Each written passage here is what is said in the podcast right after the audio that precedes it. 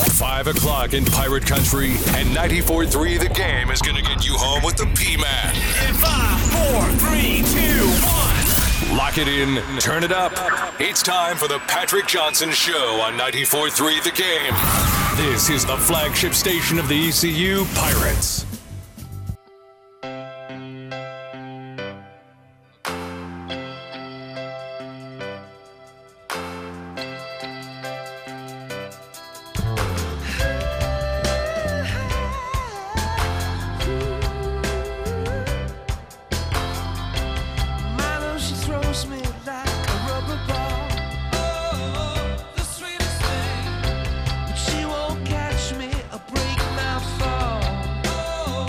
So uh, tonight is the night we're going to find out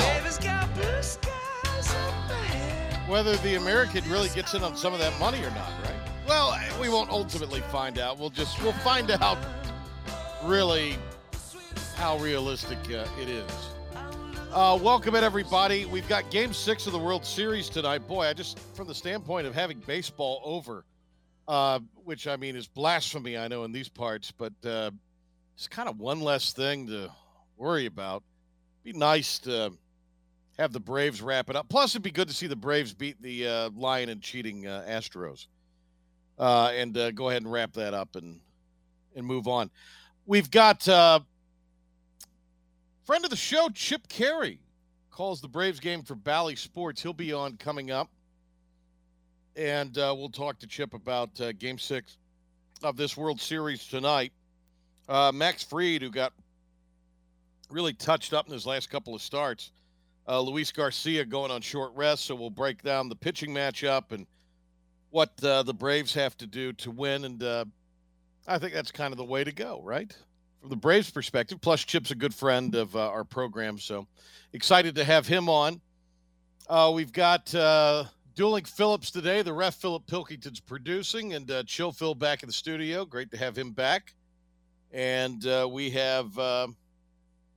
We have some exciting things coming up uh, here the next uh, few days. Stan Cotton with the Demon Deacons of Wake Forest will be with us tomorrow. They're undefeated. Be interested to see where Wake lands tonight in these college football playoff rankings. Is there uh, one of I think six schools remaining that uh, have the unblemished mark in FCS or in FBS football?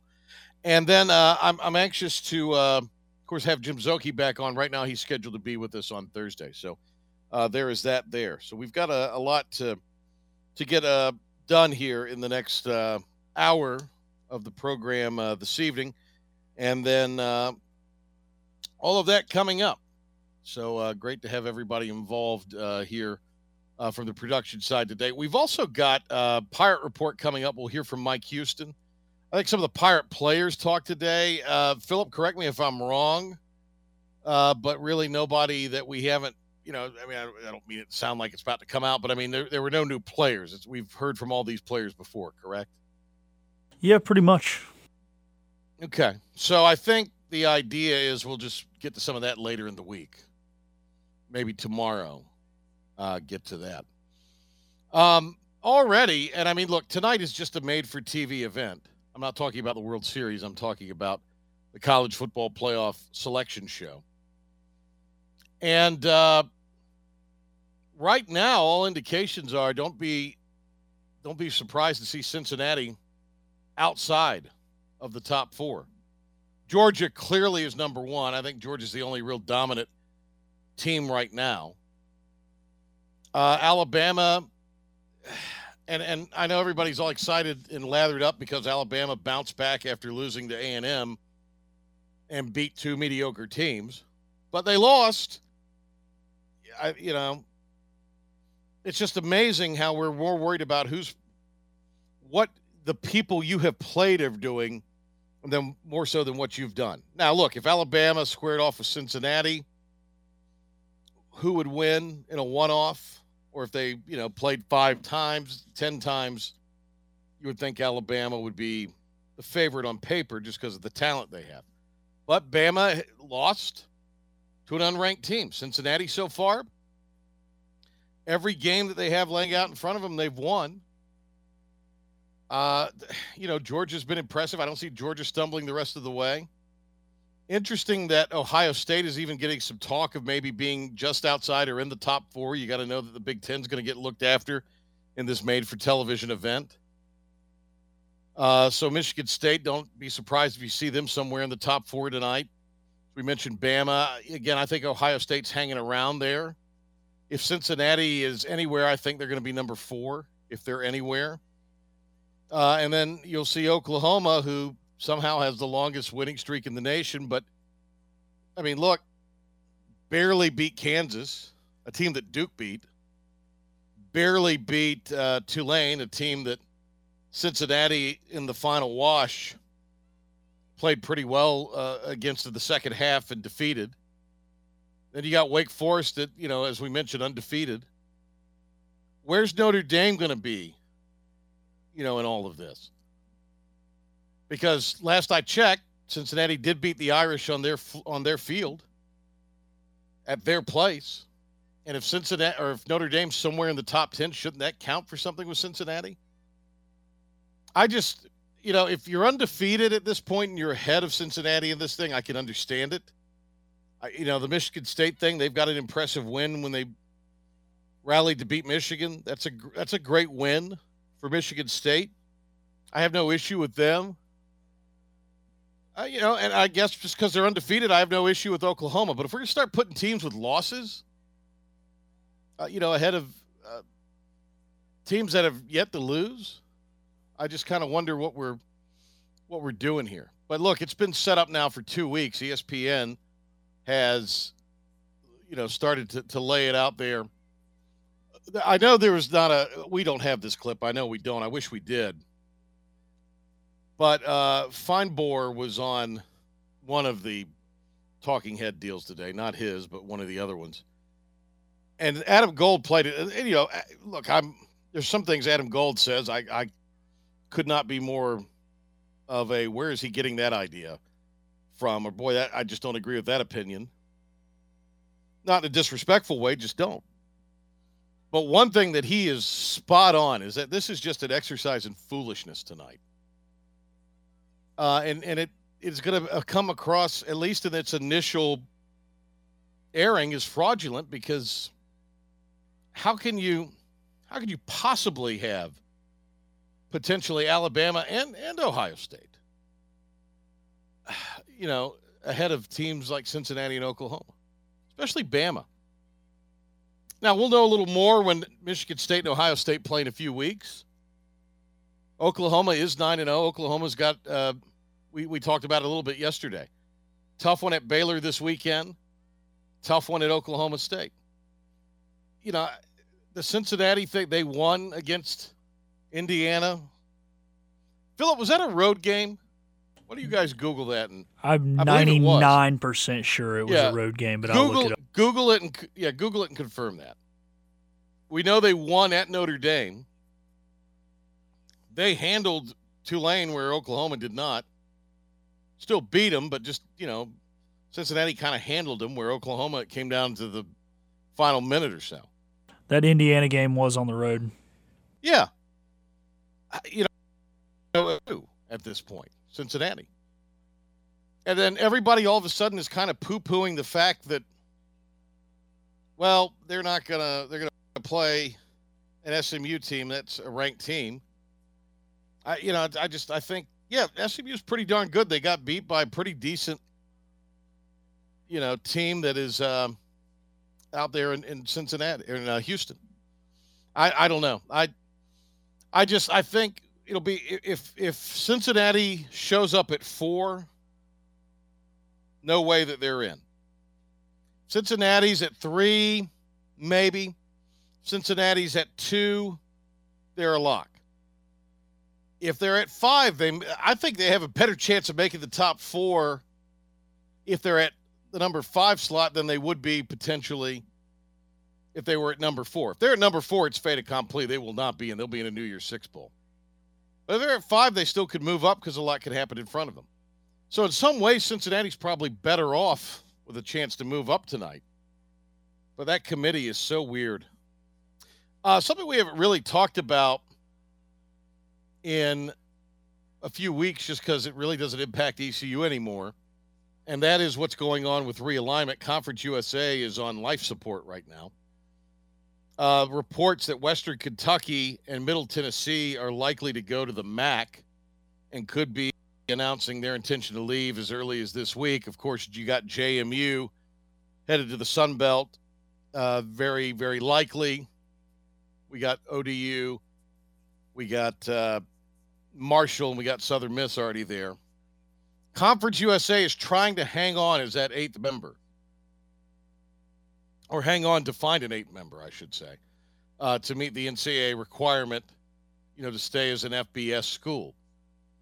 Uh, Liberty and New Mexico State, plus out of the FCS ranks, Sam Houston, who were the FCS national champs last year, and then Jacksonville State, reportedly getting ready to move to Conference USA.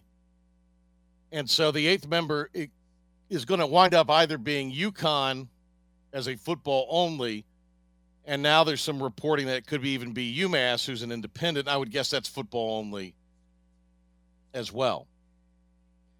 Uh, Dennis Dodd, our friend, he's been on the show, talked about a grace period in reporting that he did for a couple of years to retain FBS membership if it falls below uh, eight members.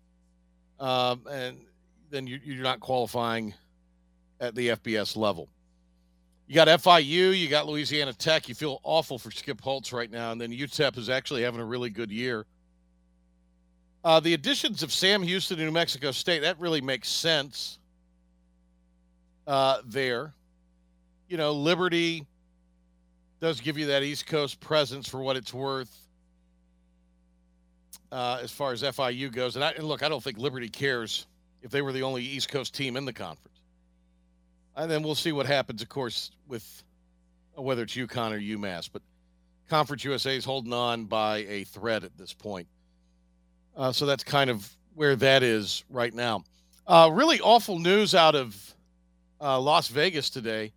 Henry Ruggs, uh, the Raider star, apparently involved in a fatal DUI accident. He's going to be charged reportedly with driving under the influence, uh, resulting in death. And uh, NFL's released a statement. This is all very preliminary. Last report a couple of uh, hours ago, but some of the pictures from this and the videos from this. I mean, this car, one of the cars that was involved, bursting into flames. Um, just, uh, just a really, really uh, terrible deal in Las Vegas, and this reportedly happened around 3:30 this morning, uh, Vegas time. So, you know, that had been about 20 till 7 East Coast time. Uh, we've got uh, local volleyball tonight. Going to hear from uh, Philip on that as Rose and Conley continue to uh, make their way through. Uh, we'll talk World Series with uh, the great Chip Caray coming up here in a couple of minutes from Bally's at uh, scheduled for some time at or around the bottom uh, of the uh, hour. And when we come back, we'll have our Pirate Report with Mike Houston. we're going to give away a pair of tickets to the ECU Temple game this weekend. Philip, you ready to take all that information down and get it to the correct sources? Yeah, You I look am. ready. I'm just I'm just confirming with you orally, but you look ready. You and Chill look ready. Uh, you want what do you want to do? Chill, what do you want call or what? What number? 252 561 game 252 caller 7. All right. 252 a little bit of a high number, but that's all right. 252 561 game 252 561 4263. If you're caller 7, uh, you'll get a pair of tickets to this uh, weekend's ECU Temple game on 94.3. The game will give them uh, give you those tickets, get you set up, hook you up absolutely free. So caller seven will win a pair of tickets to the game this weekend, three o'clock kick against Temple. We'll come back. We'll hear Coach Houston's thoughts going into that. Of course, we had him on the Houston Huddle yesterday, a special edition. So if you missed that or tuned in today expecting that, uh, you can go to the podcast and pick that up. 943thegame.com is where that is uh, located right now. Timeout, return. Houston uh, comments on our Pirate Report, and we'll tell you about our winner of our tickets. You could be the winner if you're caller 7 at 252 561 game, 561 4263. It is the Patrick Johnson Show Tuesday. More of the Patrick Johnson Show is coming up on your flagship home of Pirate Basketball, 94.3 The Game. We paid how much for those lessons? Shh, she's doing great. Oh, yeah, totally. Uh, can you pass me a Pepsi Zero Sugar? Great job, honey! Oh. Oh, look at that. That's not the end. No way. Now it's time for the encore. You know what? You're right. Five times? Not enough times. For everyone who traded in rock concerts for their kids' recitals, you've compromised enough. Pepsi Zero Sugar. That's what I like. Here is your ice cold Pepsi Zero Sugar, sir. Oh, thanks. Wanna watch the game? Ooh, little sports ball on a Sunday afternoon. Don't mind if I do. Hey, did we win? I, it, it sounds like we won. It's still the first quarter. I must be lucky. People say that about me. Tough break on that free throw there. Shouldn't be doing that. Dude, we're watching football. Come on. For everyone who spent the entire game explaining the entire game, you've compromised enough. Pepsi Zero Sugar. That's what I like.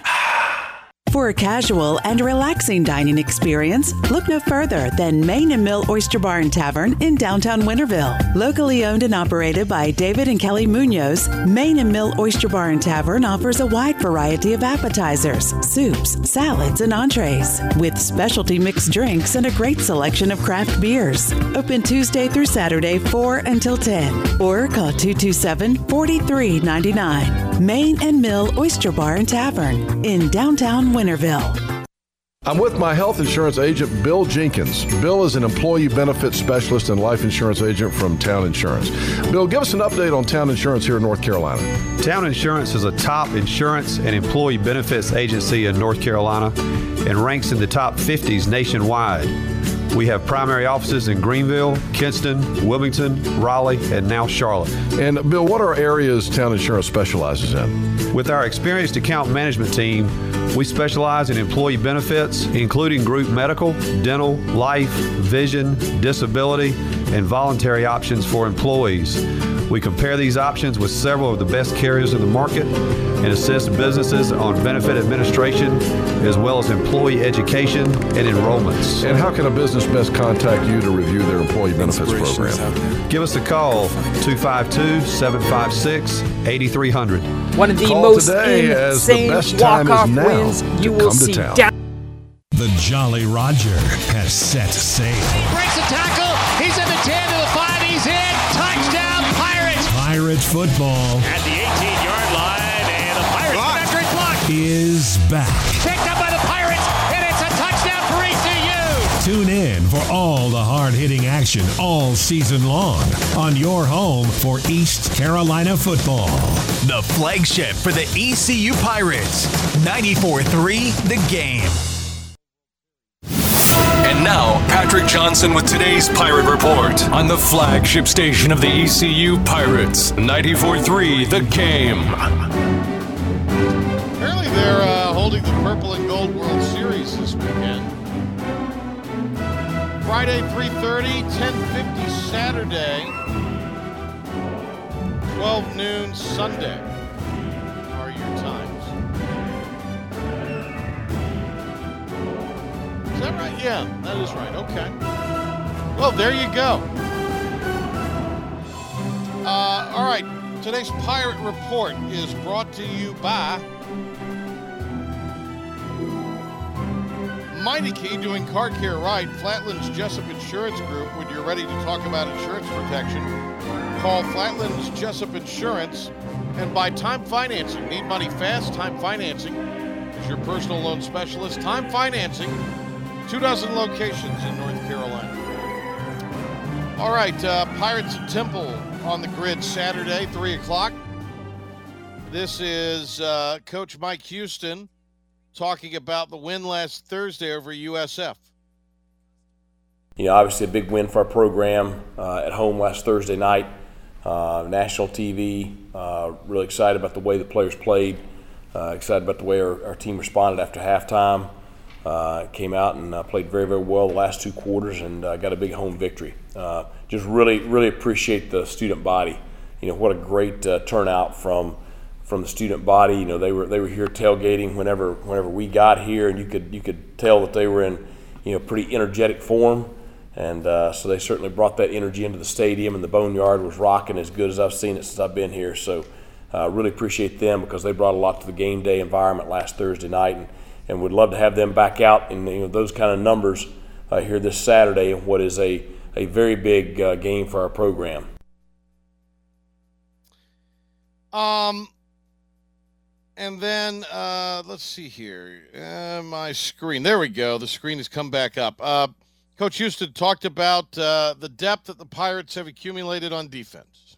Well, I mean, I think it's something that we've had to do a good job of, you know, just really, you know, continually talking to our players about. But, you know, when you look at, you know, my other stops, when we had some really great defenses at other schools, we always had, you know, good numbers, and we always had the ability to rotate guys. Uh, and I think it really shows up in a, in a, second half of a ball game the other night, second half of a ball game down in Houston. Uh, you know, when you can, you can have fresh guys on the field. You know, you know, in the first half, you know, some of the players come off. They feel like, well, I'm not tired right now. Well, no, you're not. We want you to be fresh in the fourth quarter. Um, and so I think it's really it's allowed us to play with a lot of intensity and play really, really hard for a sustained four quarters. And uh, Mike Houston on today's Pirate Report talked about the Owls. They're huddling up, so they're not playing that tempo. They're huddling up. This is uh, this is Mike Houston's thoughts on that old school tactic employed by the Owls. Virtually everybody is, you know, no huddle, and a lot of teams we've seen so far this year have been really tempo, up tempo teams. You know, and Temple, you know, is very deliberate with the way they run their offense. You know, they've got you know, a bunch of older guys up front on that offensive line. I think three grad students, a senior and a junior, all experienced guys. They have a big back back there in the backfield. Um, you know, they have a dual threat quarterback. You know, they got all those tight ends that they use, and so you know they're going to take their time. They're going to give us a ton of different formations, a lot of different motions. Uh, you know, trying to get our guys out of position, and they're going to try to take the ball and shove it down our throat. And then uh, Coach talked about the play of his quarterback, Holt Ahlers. Well, I thought he played well, uh, you know, this past Thursday night, particularly with decision making. Um, and you know, I thought he did some things that we've been you know tr- encouraging to do. I thought he did some some things where he didn't he didn't force things. He kind of took what was there. Uh, I thought he did a great job of uh, using his feet. Uh, you know, things break down. You know, quarterback scrambles. You know, made several big plays right there. I thought he did a good job understanding some situations in the ball game. So you know, I, I, that that's the guy that we need to be successful. Uh, that's it, and he understands that. Um, you know, if I can keep him just really dialed in to just you know what's happening inside of our building, what's happening inside of his his meeting room, and then taking that out to the practice field, and then taking that practice field to the game field. I think that's the real key to success. And uh, on today's Pirate Report, uh, we have uh, Coach Mike Houston talking about winning the turnover battle. It's a big goal of ours each week. You know, we don't have a whole lot of team goals, but one of the main ones is winning the turnover battle. And, you know, nothing's more glaring than last Thursday night. You know, we have a couple of turnovers there in the first half that uh, led to South Florida scores and really gave them the momentum. Uh, and then, you know, look in the second half, and, uh, you know, it was a, a, big turnover, the pick six by Malik that put us ahead for good. And then it was a couple of turnovers, you know, there in the fourth quarter that really sealed the ball game. And, uh, Coach, on the progression of Audie Omotosho. Well, I mean, I think he's one that you look back at the season and he's, he's you know, progressed every single week. And I think a lot of his confidence, I think uh, his work ethic is paying off. Uh, you know, he's he's one we've talked about for you know about two years now, just how hard he's worked to develop his body, to develop his hands, to develop his route running. Um, so I think that that hard work's paying off. I think the confidence he has in himself uh, is making him, you know, continue to allow him to play better and better each week. And uh, let's see here. Final uh, cut on today's use on uh, today's pirate report. Uh, this is the potential addressing the potential red shirts. You've got you've got a couple that have been injured uh, that are coming back that you'll see us start to work in. That you know it's just when are they going to be ready? but you know you'll see some guys here in the last four games that maybe you haven't seen all year. Um, you know, you're going to see some guys that maybe don't play here in the last couple of games uh, if we think that uh, we can we can we can and should redshirt them. Uh, and that's the whole thing is especially the COVID stuff. It's you know how realistic is it for a kid to be here six years if he's young?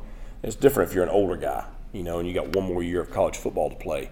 Uh, but uh, you know, it's it's really a it's a deal. I look at it. I've looked at it for like about the last three weeks. I look at a report every Sunday of how many games kids have played in, and you're weighing, you know, how much are they going to play?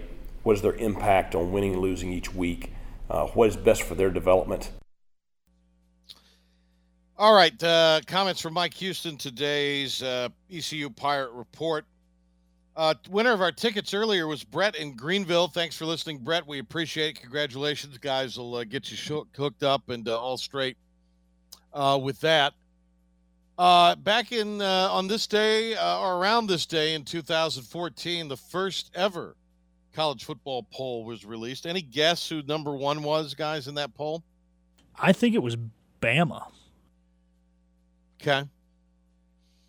Uh, it was an SEC school. It was not Alabama. Was that one of the the year that like Mississippi State or Ole Miss or somebody like that was There really good? There you go. Mississippi Mississippi State was number one. Florida State was number two.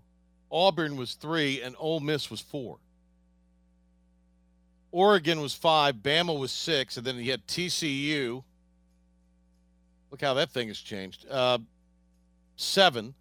Michigan State eight. Kansas State was nine. Notre Dame was ten. Georgia eleven. Arizona 12, Ba- Baylor 13. Hang on.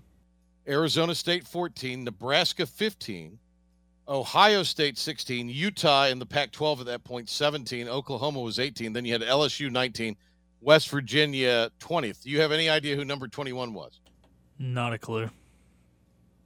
Clemson. UCLA was 22. 25 was Louisville. Number 23 and 24. Do you have any guess who 23 and 24 were? I'm gonna throw Boise first State in there somewhere. Okay. And then You're wrong. Um, maybe another ACC mediocre team Yeah. like a Pitt.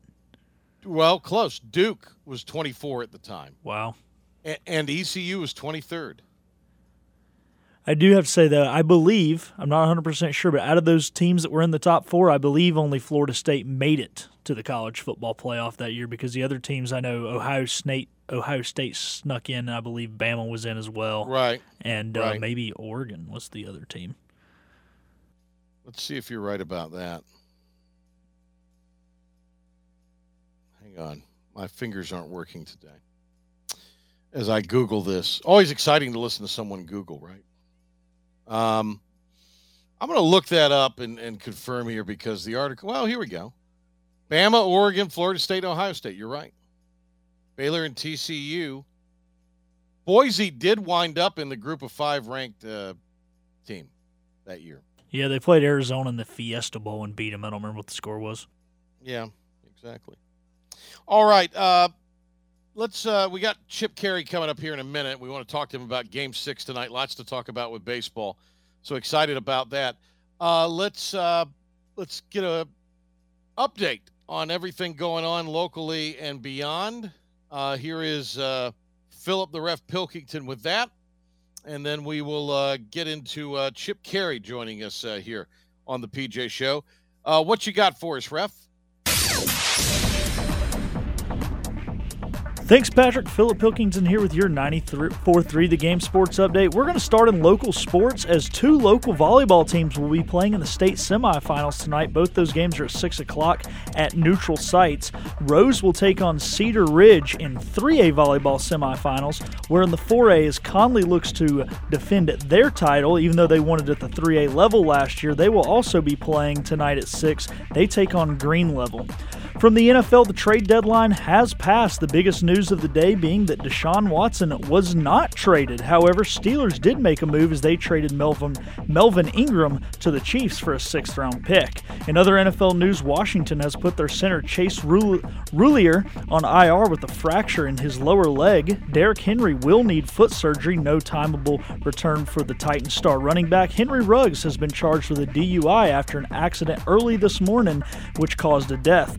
And from the Carolina Panthers with Sam Darnold in concussion protocol and PJ Walker, the only other QB on the current roster, the team has signed Josh Love to their practice squad. The second year player out of San Jose State has never thrown an NFL pass. From college football, former USC head coach Clay, Clay Helton has agreed to be the next head coach of Georgia Southern. No details on that deal when this was looked up. And Tuesday night, MACtion gets underway tonight. Akron hosts Ball State, Ohio hosts Miami of Ohio, and Toledo hosts Eastern Michigan. Lately, quarterback Holton Ahlers has been a little up and down, but he played pretty good last Thursday night. Here's what Coach Mike Houston said about it earlier this morning. Well, I thought he played well, uh, you know, this past Thursday night, particularly with decision making. Um, and you know, I thought he did some things that we've been you know, encouraging to do. I thought he did some some things where he didn't he didn't force things. He kind of took what was there. Uh, I thought he did a great job of uh, using his feet in college hoops, Ole Miss has given coach Kermit Davis a four year deal. The details of the deal have not yet been released.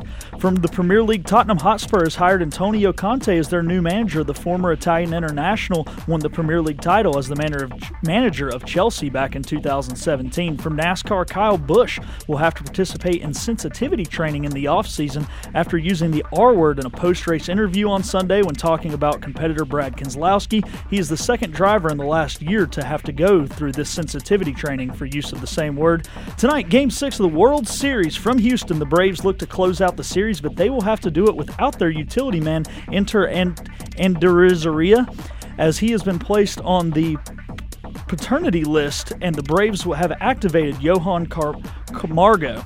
Tonight's matchup will be Max Fried against Luis Garcia. That'll do it for your 94 3 The Game Sports Update and more about that World Series matchup with Mr. Caray after this timeout. The pitch. More of the Patrick Johnson Show is coming up. That ball is gone. On your flagship home of Pirate Baseball. 94-3, The Game. The Jolly Roger has set sail. He breaks the tackle. He's in the 10 to the 5. He's in. Touchdown, Pirates. Pirate football. At the 18-yard line, and the Pirates block. victory block. Is back. Picked up by the Tune in for all the hard hitting action all season long on your home for East Carolina football. The flagship for the ECU Pirates. 94 3 The Game. Greenville Awning and Canopy wants you to be able to go outside without all the aggravation from outdoor pests. In addition to their custom awnings for your home or business, Greenville Awning and Canopy now offers screening services for your porch or deck. Call today to schedule your free estimate with Greenville Awning and Canopy 252 752 1261. That's 252 752 1261. Whether you're looking for a new awning or screened in deck, Greenville Awning and Canopy has got you covered. LS Cable and System USA in Tarboro is looking for you. Sean Smith explains what they do. We make power cable from commercial, industrial to residential. So we make the power cable that would carry power into this convention center or into your neighborhood homes or into a shopping mall or into the factory that you might work in. With your high school diploma and career readiness certification, they'll train you in an operator's position. Other positions include quality inspectors, mechanics, and engineers. Search LS Cable and System USA and click on careers. Golden Corral on Greenville Boulevard is now open, serving all your Golden Corral comfort food favorites like fried chicken, pot roast, steaks, fresh vegetables, and awesome desserts. Don't miss their weekend features like Catfish Fridays, ribs every Saturday, and specialty carved meats on Sundays. Make game day extra special with a hot and hearty big breakfast, or build a wholesome tailgate feast of Golden Corral entrees, sides, and desserts. Drive through pickup and delivery available, open daily for lunch and dinner, breakfast every weekend. Are you from California, Illinois, New York, Georgia, or any of the other 39 states that charge state income tax? Does your state claim you owe them any amount of back taxes? Or have you not filed in years? Is your heart pounding because you know they're wrong or you just don't have the money? Don't fight the state income tax board alone. The tax doctor is here to help you. The state is much more aggressive than the IRS in collecting taxes. They have the power to take your home, your car, your driver driver's and business licenses, even garnish your wages, freeze your bank accounts, and go after your spouse. Solve all your income tax problems permanently and keep more of your hard earned money. Make this 100% guaranteed risk free call right now. 800 918 7169. 800 918 7169. 800 918 7169. That's 800 918 7169.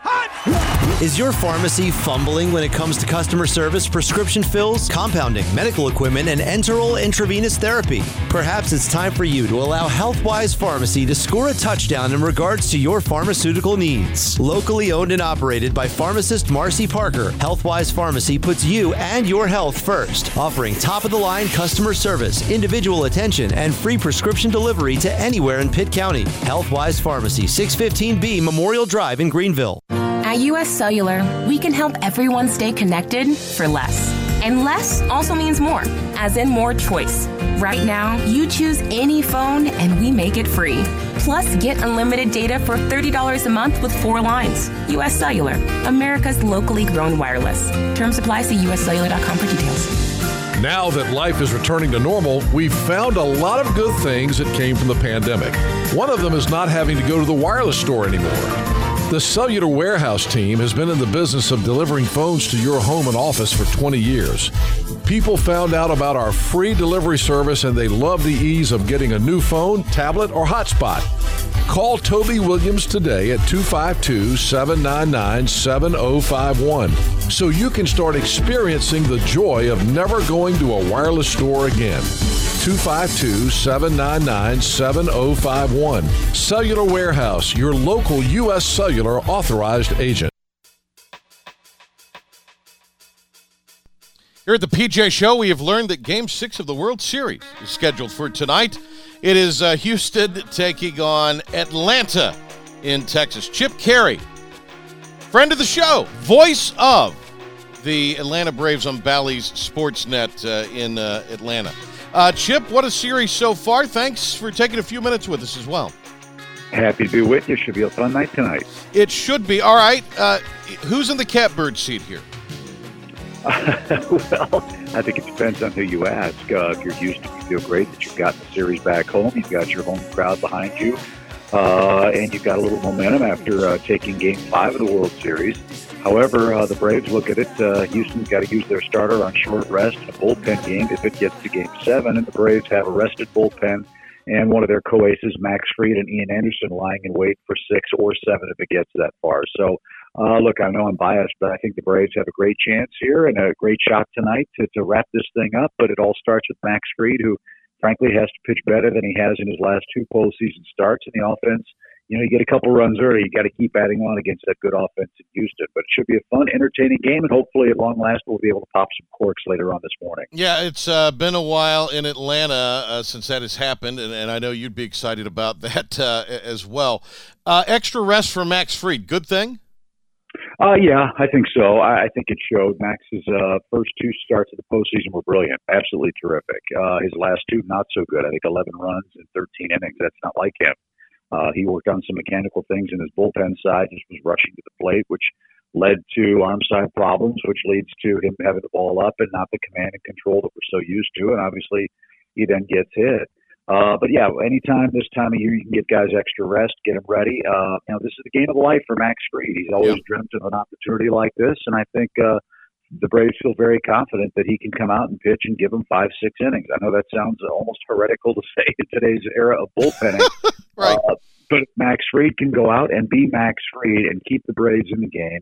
Get out of the first inning without any damage. Let the offense get get, get to work and, and play baseball uh, I, again, as I said, I know I'm biased, but I think the Braves have an excellent, excellent chance tonight. Voice of the Braves on TV, the great Chip Caray joining us uh, here on the program. Braves Astros tonight with Atlanta a three games to two lead over Houston. It'll be Game Six of the World Series. Fox it starts at like midnight. Eight oh nine is the official first pitch time. Um, all right, so let me ask you. Uh, it's really kind of flipped, and you just illustrated it beautifully there.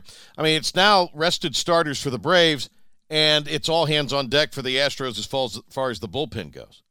Yeah, for two days in a row, if it gets that far for Houston. Look, that's that's the nature of the game now. Uh, look, they're, they're without Lance McCullers Jr. Uh, he's one of the game's bright young stars, and uh, that's a big loss for them. The Braves are without Charlie Morton. Morton would have started Game Five here in Atlanta. Instead, the Braves had to go with their back-to-back bullpen games. Uh, I don't know if this is a result of uh, going from a 60 game to a 162 game season, Mm-hmm. or all the work that these guys have piled up leading up to the playoffs.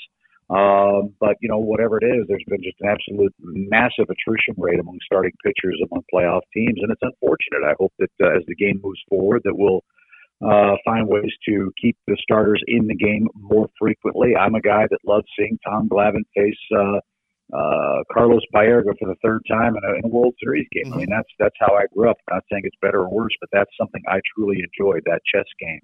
Now, when you see four different pitchers and four at bats, it's like a pinch hit appearance every time up. There's very little flow to the game, and it really becomes a game of strategic, stratego and and matchups. Um, you know, that's that's not as entertaining to me as it is going mono a mono. Uh, but yeah, for the Braves, like look, like I said, Fried's ready on regular rest. The Braves bullpen ready and regular rest. You know, the, the game plan's pretty simple. Get Freed as deep as he can, Yeah. and then unleash Minter and Matzek and Jackson and Smith, and uh, see if you can get the twenty seventh out and win the last game you play. This is uh, Luis Garcia going tonight. Uh, only the second time in his entire uh, career of, of, I think, 34 starts he's going to be going. That's regular in postseason. That he's going on short rest. So you've seen we've seen we've seen this blow up at times, but we've also seen more seasoned pitchers kind of know how to pitch on that short in that short rest situation effectively. So to me, that's also pretty interesting early on tonight to watch that with Garcia. Yeah, I think so. I mean, look, we, we, he's starting the game, but let's face it, tonight, tomorrow, it's going to be a bullpen game. Mhm. I mean, they're going to, it's, it's all hands on deck for Houston. You know, Garcia is going to go as long as he can.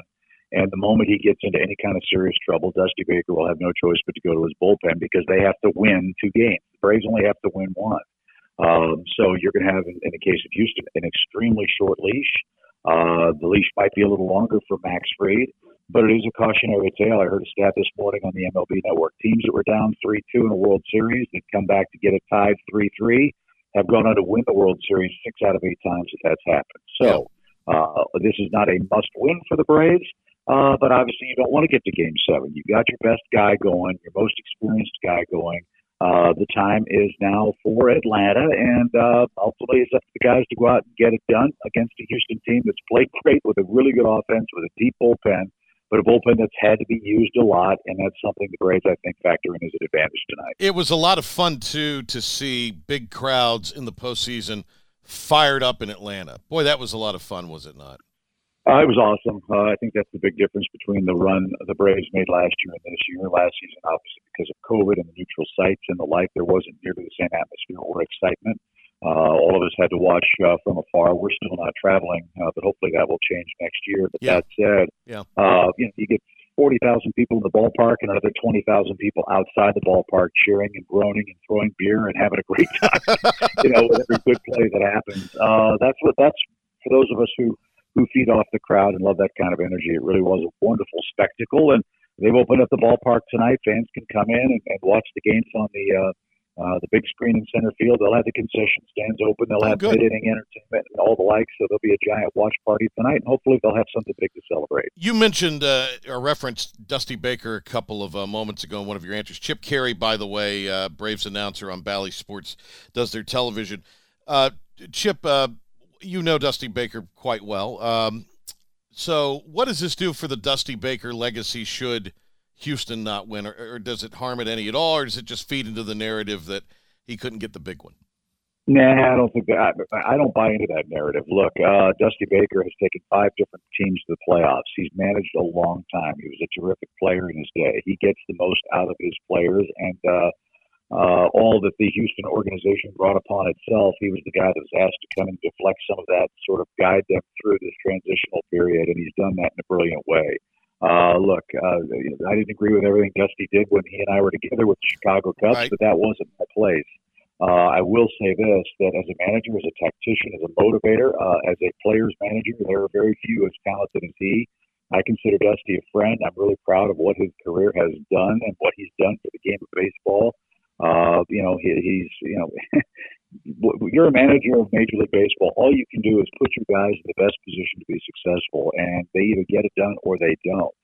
And I think that Dusty Baker, as long as he's managed and wherever he has managed, has been able to do that in a remarkable way. And as far as I'm concerned, he's a Hall of Fame manager. He deserves that kind of consideration as long as he's been around. And the job he's done, look, he he had nothing to do with uh, the trash can gate scandal in Houston. But Right. every time he, you know, uh, goes on the field, he's got to hear about it and answer those questions and try to deflect that from his team. And uh, Dusty's been able to do that, whether it's in Houston or in other places. And uh, that, in and of itself, in today's media frenzy world, uh, is worthy of accolade. And as I said, I think he's a Hall of Fame manager, and hopefully, when he uh, hangs them up, he'll get that kind of consideration. Eddie Rosario's been uh, unbelievable. Certainly at the plate, made a great catch uh, in one of the games in Atlanta. Uh, he's just been fabulous. Um, so obviously has to continue what he's been doing. But who else has to come along for the ride tonight offensively?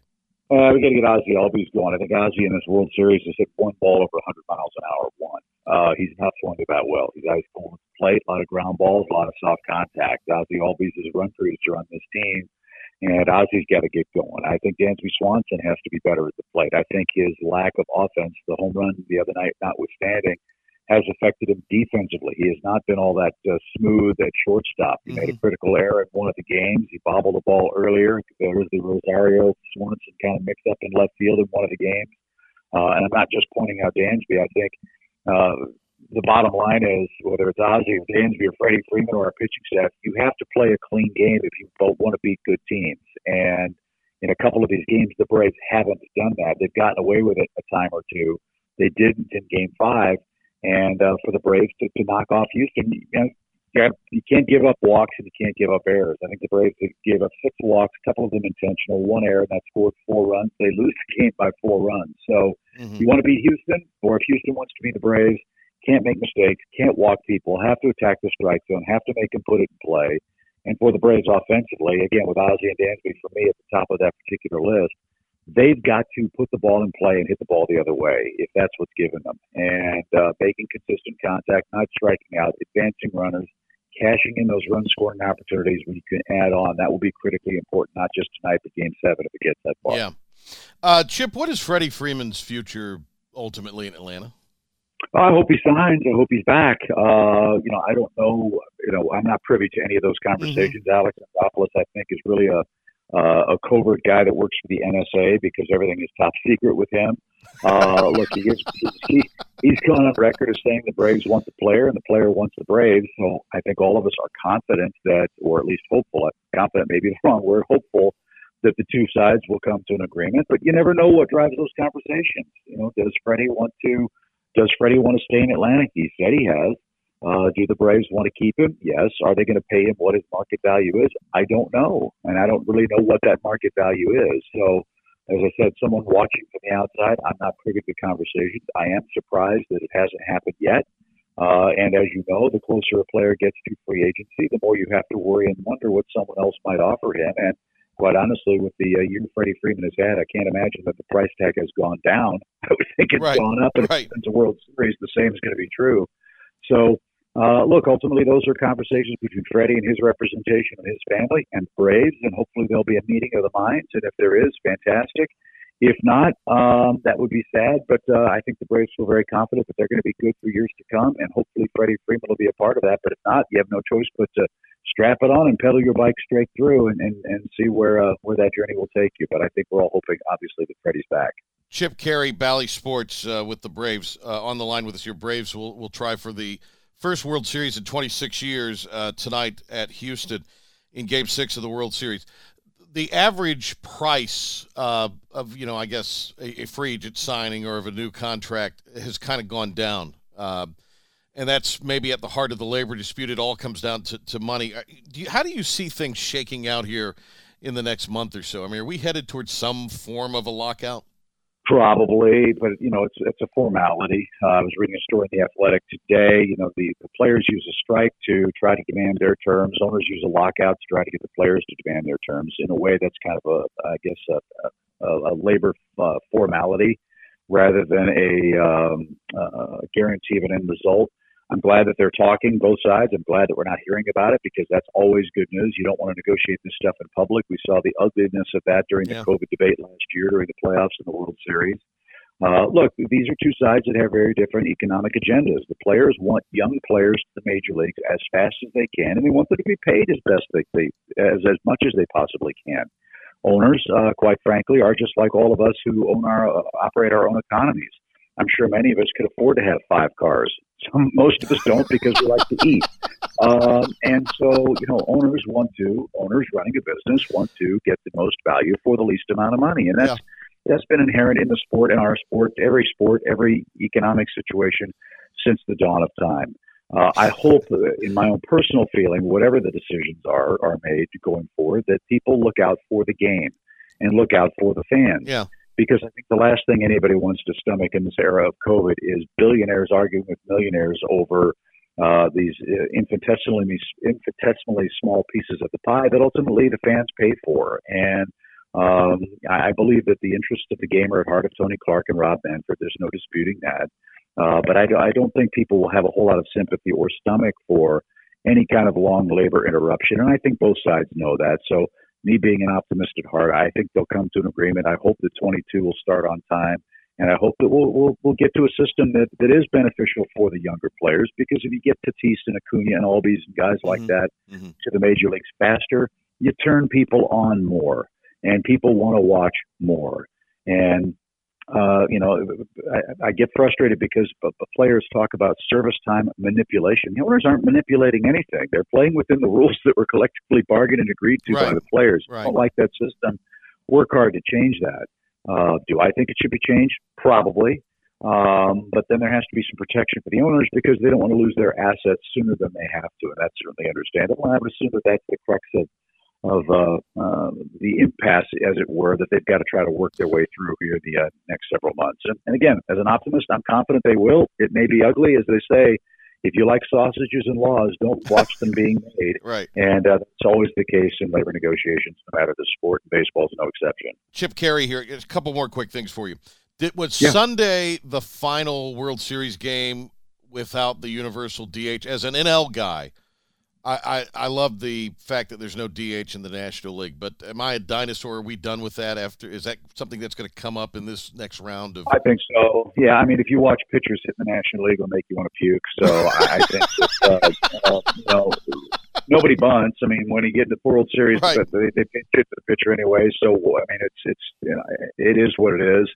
Um, you know, I, I was anti DH, but last year when we had it, I kind of liked it. To be honest with you, their strategy, it's strategy of a different kind. Yeah. I did like Jayson Stark's idea of the double hook, meaning if you're going to have the DH, uh, you can use your DH until you pull your starter.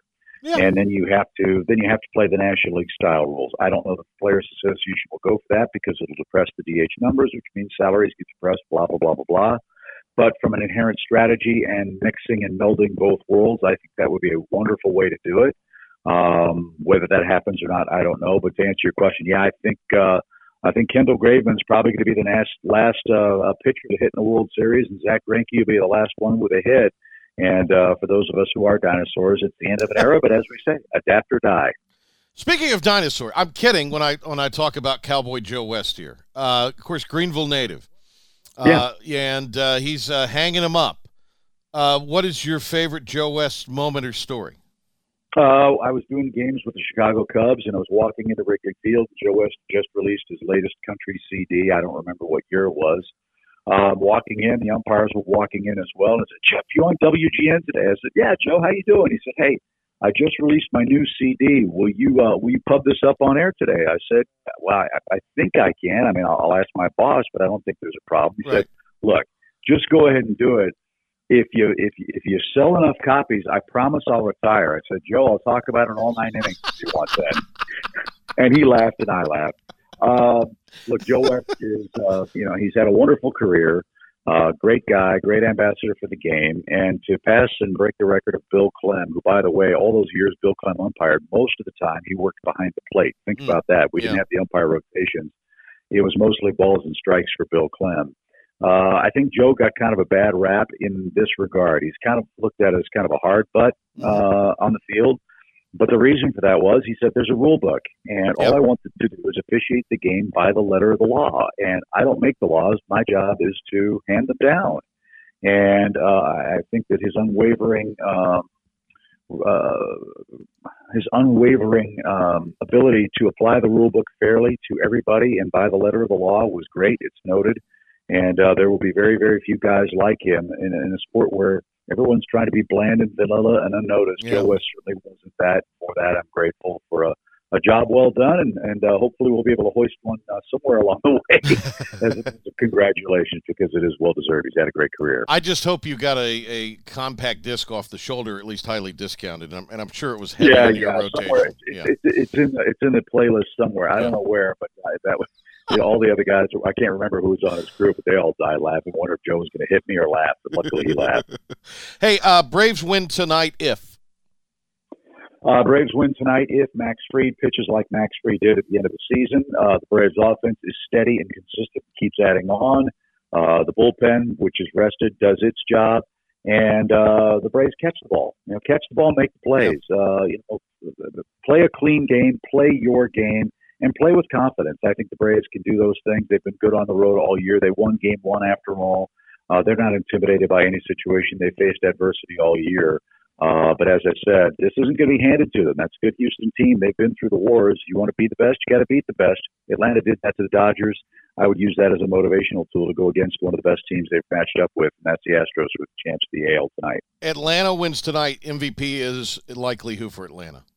Oh boy, that's a good question. Um, you know, you could say Austin Riley for his offense. You mentioned Eddie Rosario for his offense. Uh, you might have to give it to the guys in the bullpen.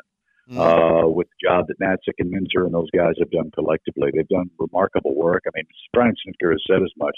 with the, with more innings pitched by the bullpen than the starters, they've really had to shoulder, if you'll pardon the pun, a, a very very heavy load. And uh, it would seem somewhat fitting to me that in this era of bullpenning games that a reliever wins that uh, wins that award. But uh, I don't want even want to throw it out in the universe that we're going to jinx it. So Yeah. we'll just see what happens. Play a clean game, get three or four early, add on late, get your bullpen in the game in the sixth, seventh, maybe even the eighth inning if Fried is dominant. And uh, let's have a parade in Atlanta. It's been way too long, as you said at the start of our chat. Yep. Hey, uh, great to talk to you, Appreciate it very, very much, and uh, best of luck to Atlanta tonight. All the best. Enjoyed it. Thank you so much. All right, there he goes, Chip Caray. We'll be back tomorrow, 5 o'clock, with Stan Cotton of Wake Forest and more.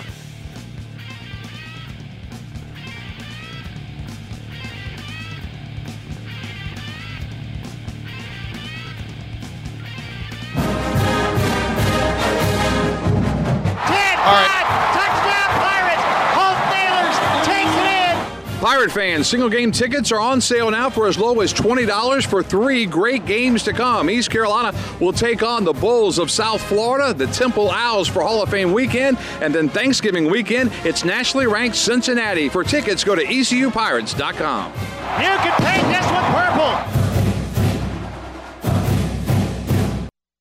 At Union Bank, we understand you live life on the go. That's why our banking options are designed to serve you wherever you are. Meet with us in person at one of our local branches, complete banking tasks on the go from the mobile app, or bank from your office with convenient remote deposit and cash management services. Whether you're managing a busy schedule or an entire business, we're right there with you with helpful tools. Call or visit us online at unionbanknc.com. At Union Bank, we're everywhere you need us to be. Union Bank,